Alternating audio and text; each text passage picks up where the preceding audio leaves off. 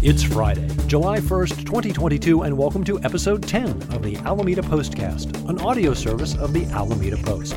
I'm your host, Scott Piehler.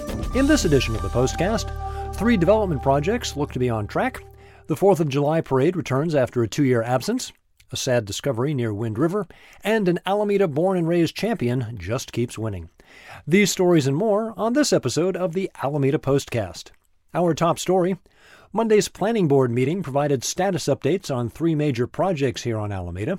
As reported by Karen Jensen at AlamedaPost.com, the board reviewed annual reports from the Del Monte development, Alameda Point Site A, and Boatworks. TL Partners and Alta Buena Vista Owner LLC are the developers of the historic Del Monte property on Buena Vista. As reported earlier on the postcast, part of that project recently opened to the public with the extension of Clement Avenue from Atlantic to Entrance Road. Work continues on the Altastar Harbor facility, which will include 380 apartments, lofts, and townhomes, with the first residents expected to move in this fall. Additionally, the firms have also contributed $2 million to the development of Jean Sweeney Park. Meanwhile, at the former Naval Air Station, Alameda Point Partners has completed Phase 1 of the $1 billion Alameda Point Site A project. The Seaplane Lagoon Ferry Terminal, Leeward at Alameda Point, Aero Apartments, and Phase 1 of the Waterfront Park are up and running. The third project is the Alameda Boatworks, a 9.48 acre residential development project with plans for 182 housing units and dedicated park space along the water's edge. It is at 2229 Clement Avenue, just east of the Park Street Bridge. Since May 2020, the developer has been working with the city to prepare infrastructure improvement plans and with the San Francisco Bay Conservation and Development Commission to acquire the final permits for waterfront improvements. The Planning Board unanimously approved the annual reports for all three projects. For a detailed look at the developments, as well as information on the impact on transportation, visit alamedapost.com slash top. For the first time since 2019, the nation's longest 4th of July parade is back. The city of Alameda celebrates Independence Day in a big way, starting with a 5K run walk along the parade route at 9, with the parade itself kicking off at 10 a.m., led by the Alameda Color Guard of the U.S. Coast Guard. Traveling the island will require a little extra planning on Monday, as the streets along the parade route will be closed from as early as 5 a.m. until 4 p.m. That means Lincoln, Park Street, Otis, Grand, Encinal, Central, and Webster. Lincoln serves as the staging area of the parade and as a result will open earlier, likely around 11:30. Parking will also be restricted along much of the route. Parking may also be affected on other streets due to the rerouting of buses. So be aware of the temporary signage and plan ahead to enjoy this great event. Our own Adam Gillitt will be watching the parade, but not as a spectator. He'll be one of the judges at the Otis Drive judging stand.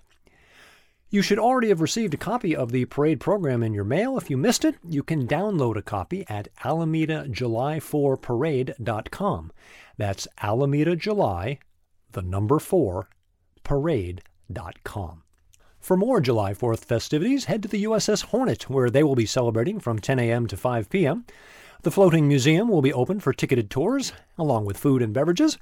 While there is a charge to tour the ship, the area around the Hornet will be free to all. For details, visit uss-hornet.org. The 4th of July Family Festival takes place at the South Shore Center from 3 p.m. until 5. A free concert from Beatles tribute band The Sun Kings, kids' activities, and wine and beer sales to benefit the Alameda Education Foundation. Details at alamedapost.com/events. The results of the June 7th primary election have yet to be certified. No changes have been announced in any of the results. The county has moved to the 1% manual tally standard procedure in the certification process, in which a minimum of 1% of ballots are reviewed by hand to ensure accuracy. Until the vote is fully counted and certified, we will continue to provide any updates at alamedapost.com. On the subject of elections, the city will definitely see a change come the general election on November 8th. Councilmember John Knox White has announced he will not seek another term. Tony Daysog will seek re-election. A potential new face on the council, Harbor Bay HOA President Bill Pye has announced his intention to run and has launched a campaign website. Sad news from the Alameda Police Department. As reported by George Kelly of the Mercury News, the body of Oakland's Zoe Hunt, age 18, was found earlier this month along the Encinal Basin near Wind River. Ms. Hunt had been declared at risk on June 16th after having last been seen on June 14th. Her body was discovered on June 20th. Authorities made the official announcement of the discovery on Wednesday. For more information, visit mercurynews.com, search Missing Oakland.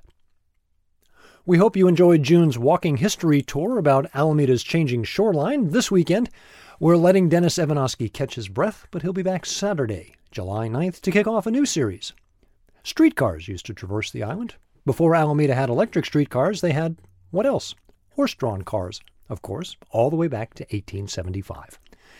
Dennis has written a great article about those early beginnings, and it makes the perfect introduction to Alameda's Innovative Streetcars, our three tour series for July, starting with Alameda's original horse cars and taking us through to the days of the Big Reds. If you sign up for all three, you'll save more than 10% over the price of individual tickets. To read Dennis's article, visit alamedapost.com slash history. To sign up for the tours, visit alamedapost.com slash tours. Now a look at upcoming events of interest to the Alameda community. The Alameda Free Library kicks off their Lucky Day collection Friday, July 1st. The Lucky Day collection consists of popular new adult fiction and nonfiction that is not included in the online catalog, can only be taken out for a three week period with no renewals, and cannot be held. Feeling lucky? Check out alamedaca.gov and search Lucky Day. Sunday marks the return of the Alameda Summer Art Fair, July 3rd from 11 to 5. Local artists, art demonstrations, kids' activities, live music, and more. Visit alamedaartfair.com. Looking ahead to next weekend, the Altarena Playhouse presents Dr. Cindy Acker's Words That Made the Difference Brown versus the Board of Education. This Reader's Theater production is based on actual transcripts of the momentous 1954 Supreme Court decision that overturned the doctrine of separate but equal. This timely staging happens Saturday and Sunday, July 9th and 10th. For details and tickets, visit altarena.org. In Alameda news around the web, some great news for those who enjoy time at Crown Memorial Beach. Heal the Bay has released their annual beach report card, and Crown Memorial Beach has received A and A plus ratings for water quality during the summer season. While the wet weather grades still have room for improvement, it's good to know that during the busy season, the beach makes the grade. For details, visit healthebay.org. If you've followed high school athletics here on Alameda, you probably know the runner Cooper Teare. The St. Joseph Notre Dame graduate was the 2016 California State Champion in the 3200. He went on to great success at the University of Oregon, where he set and still holds the U.S. collegiate record in the mile. Well, Cooper's still at it. Last weekend, he won the men's 1500 meter at the USA Outdoor Track and Field Championships and is headed to the World Championship later this month. If you'd like to keep up with Cooper, he maintains an active Instagram presence. Search Cooper Teare that's C O O P E R T E A R E. Congrats, Cooper, and best of luck at the Worlds. That's it for this episode of the Alameda Postcast. Visit our website, alamedapost.com slash newsletter to sign up for our weekly newsletter. It's free, and as always, we'll never sell or give your personal information to anyone. You can also find us on Facebook, Instagram, Twitter, and YouTube. Find the Postcast wherever you get your podcasts, or simply tell your smart device to play the Alameda Postcast podcast. Whether your Independence Day celebration is loud and bright or quiet and reflective, here's to We the People. I'm Scott Piehler, and I'll be back next Friday for episode 11 of the Alameda Postcast.